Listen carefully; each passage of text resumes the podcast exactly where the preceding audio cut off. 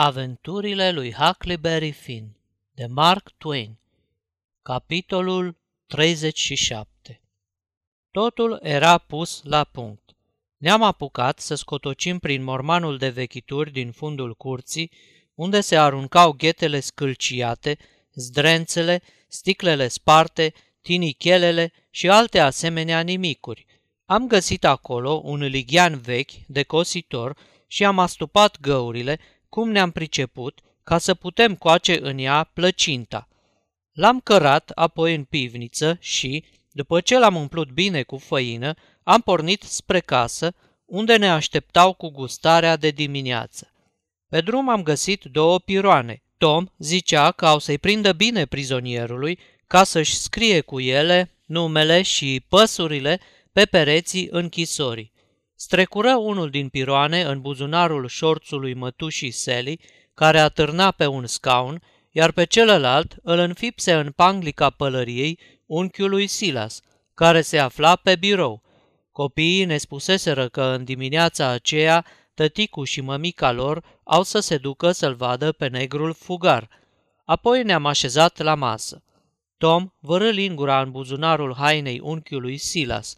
Tușa Sally încă nu venise, așa că a trebuit să mai așteptăm puțin. Când își făcu în sfârșit apariția, obrajii îi ardeau de mânie. Abia se putu stăpâni în timpul rugăciunii. Apoi, în vreme ce cu o mână turna cafeaua și cu cealaltă ciocănea capul copilului, care stătea mai aproape, îi spuse lui nenea Silas, Am cotroboit peste tot și n-am dat de ailaltă cămașă a ta, parcă a intrat în pământ.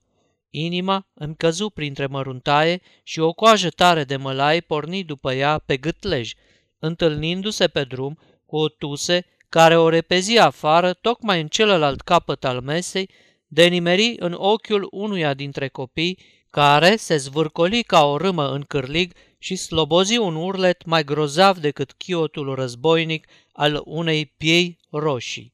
Cât despre Tom, se făcuse verde – Vreme de un sfert de minut sau cam așa ceva a fost un teatru nemaipomenit.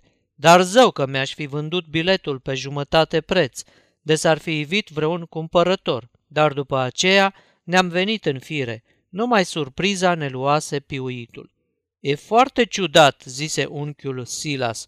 Nu pot să pricep. Știu bine că am dezbrăcat cămașa aia, fiindcă... fiindcă n-ai decât una pe tine. Ce tot vorbești? Știu că ai dezbrăcat-o.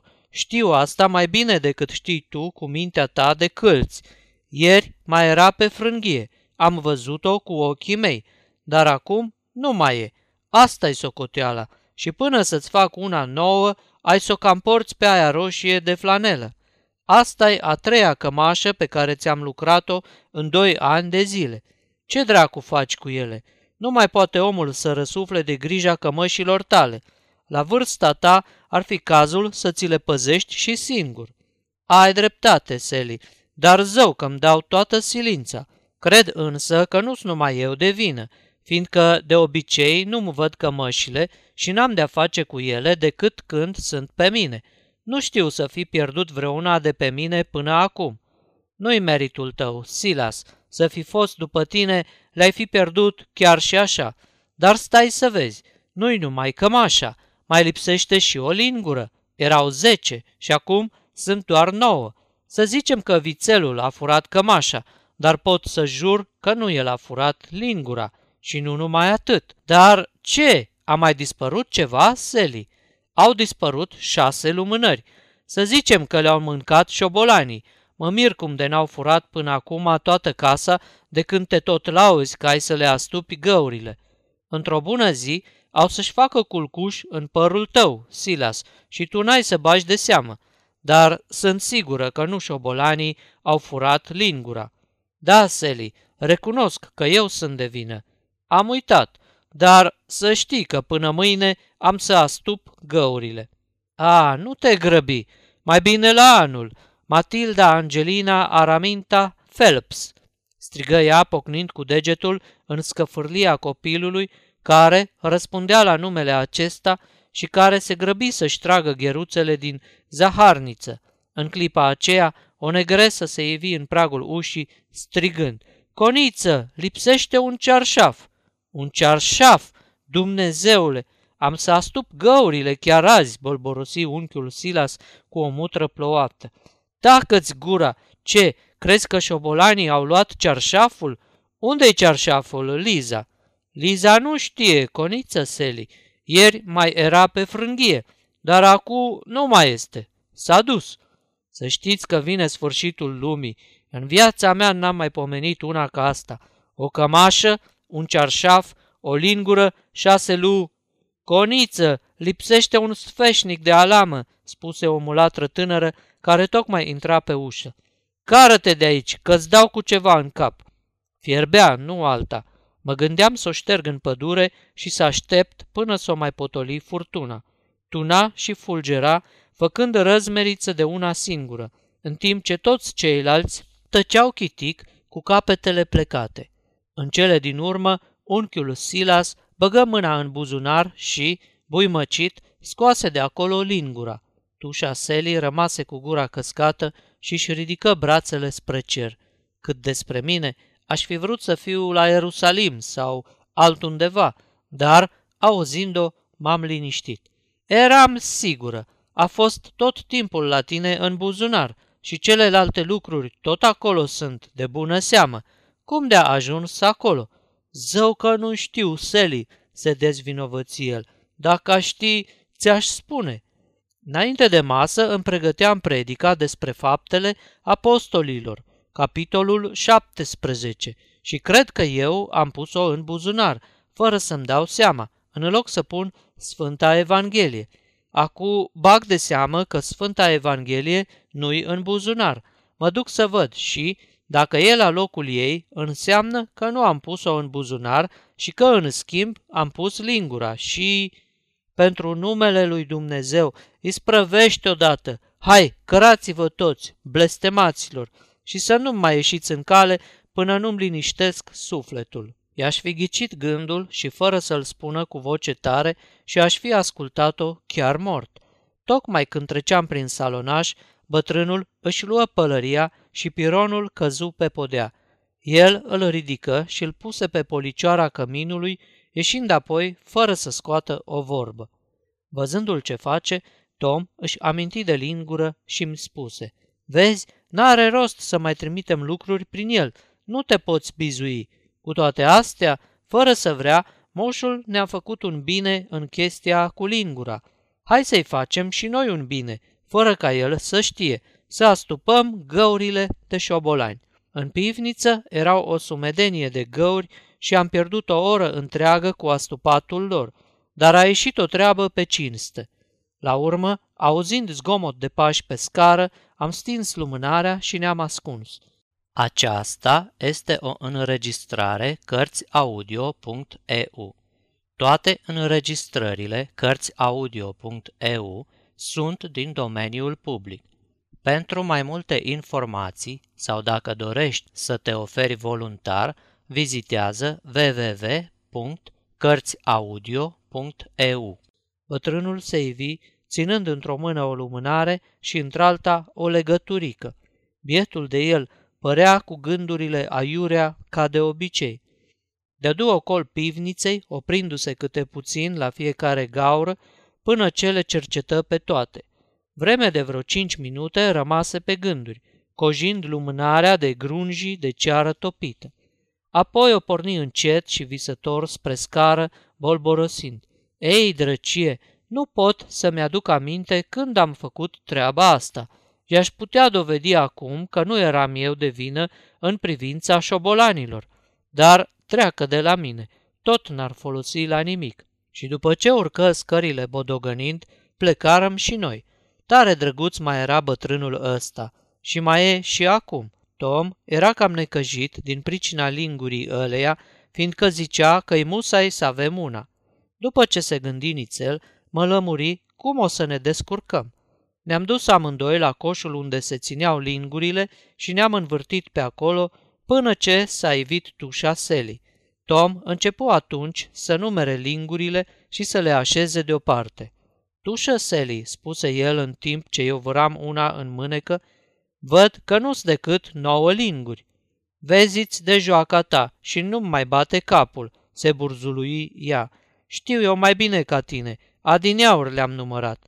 Dar le-am numărat de două ori, tușă, și nu mi-au ieșit decât nouă. Tușa Seli veni firește să le numere, deși se vedea că e la capătul răbdării. Dumnezeule, așa sunt doar nouă, lua ar dracu de linguri, ia să mai numărăm odată. Am pus repede la loc lingura pe care o șterpelisem. Firar ale dracului, acum as zece, izbucnia, când isprăvi de numărat. Părea năucită și plictisită totodată. Nu cred că zece tușă, zise Tom. Mă, zevzecule, n-ai văzut că le-am numărat? Știu, dar... Bine, uite că le mai număr odată. Am dosit la repezeală una, așa că iar au fost nouă, ca și data trecută. S-o fi văzut în ce hal era, tremura toată de ciudă, dar nu se lăsă și numără într-una, până ce, de atâta zăpăceală, ajunse să numere și coșul, luându-l drept lingură. De trei ori îi ieși socoteala și de trei ori ba. Până la urmă puse mâna pe coș și l-a zvârlit cât colo, pocnindu-l zdravăn pe motan. Apoi ne pofti afară, spunându-ne să o lăsăm în pace și amenințându-ne că ne jupoaie de vii dacă mai venim să-i batem capul până la prânz. Înainte de a pleca, în vreme ce ea ne dădea pașaportul, i-am strecurat în buzunarul șorțului lingura pe care o șterpelisem, așa că Jim o primi înainte de prânz, odată cu pironul. Eram foarte mulțumiți de isprava noastră. Tom zicea că face să te ostenești și de două ori pe atât pentru o treabă ca asta, fiindcă de aici înainte tușa Sally putea să numere lingurile mult și bine, că tot n-ar fi numărat de două ori la fel. Chiar de i-ar și la socoteală, tot nu i-ar veni să creadă, iar după vreo trei zile avea să-i treacă pofta să mai numere.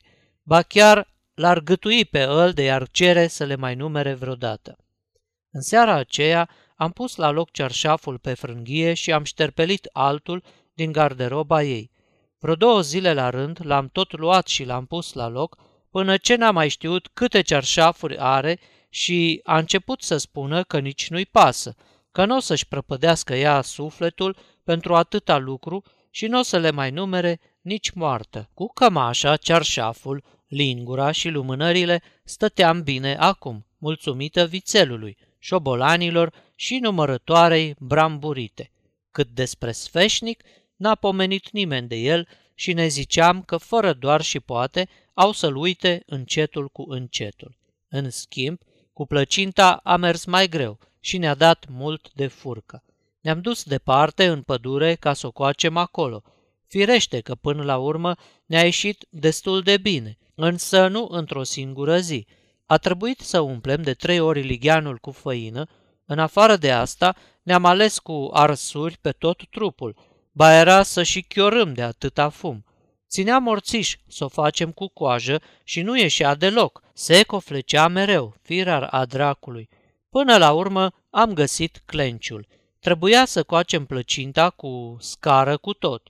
În seara următoare, ajutați de Jim, am rupt cearșaful în fâșii pe care le-am înnădit, așa încât, a doua zi, în zori, aveam o frânghie pe cinste – bună să spânzuri cu ea un om. Bineînțeles, ne-am zis că am muncit nouă luni la ea. Dimineața am dus scara în pădure, dar ce să vezi, nu intra în plăcintă. Fiind făcută din dita mai cerșaful, frânghia asta ar fi putut să umple și 40 de plăcinte și tot ar mai fi rămas destul și pentru o supă, un salam sau mai știu eu ce. Cred că ar fi ajuns și pentru un prânz întreg. Nouă însă nu ne trebuia decât pentru o plăcintă, așa că am aruncat restul. N-am copt plăcinta în lighean de teamă să nu se topească lipitura.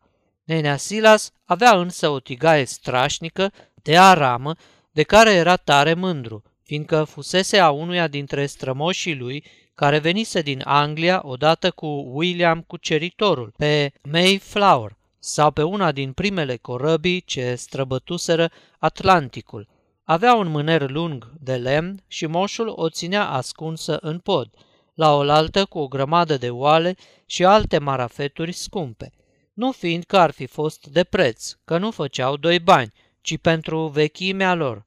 Am scos-o în taină din pod și am dus-o în pădure, dar am stricat câteva aluaturi în ea, neștiind cum să coacem plăcinta. Până la urmă, însă, ne-am descurcat noi. Am așternut pe fundul tigăii un strat de cocă și am pus-o pe jeratic. Am vărât în ea scara de cârpe și deasupra am pus alt strat de cocă. După aceea am pus capacul și am presărat deasupra tăciuni aprinși. Ne-am tras apoi cu câțiva pași mai încolo, la răcoare, ținând de mânerul ăla lung. În 15 minute a ieșit o mândrețe de plăcintă, numai că de-ar fi vrut cineva să o mănânce, ar fi trebuit să-și facă rost de o cutie întreagă de scobitori și oricum scara de cârpe i-ar fi dat niște crampe nemaipomenite, îmbolnăvindu-l de stomac pe vecie. Nat nu s-a uitat când am pus plăcinta vrăjitorească în strachina lui Jim. Am mai vărât acolo, la fund, sub mâncare, cele trei blide de tinichea. Toate lucrurile ajunseră, astfel, cu bine la Jim. Când rămase singur, el despică plăcinta și ascunse scara de cârpe în mindirul lui de paie, apoi scrijeli niște semne pe un blid și îl aruncă pe ferăstruică. Sfârșitul capitolului 37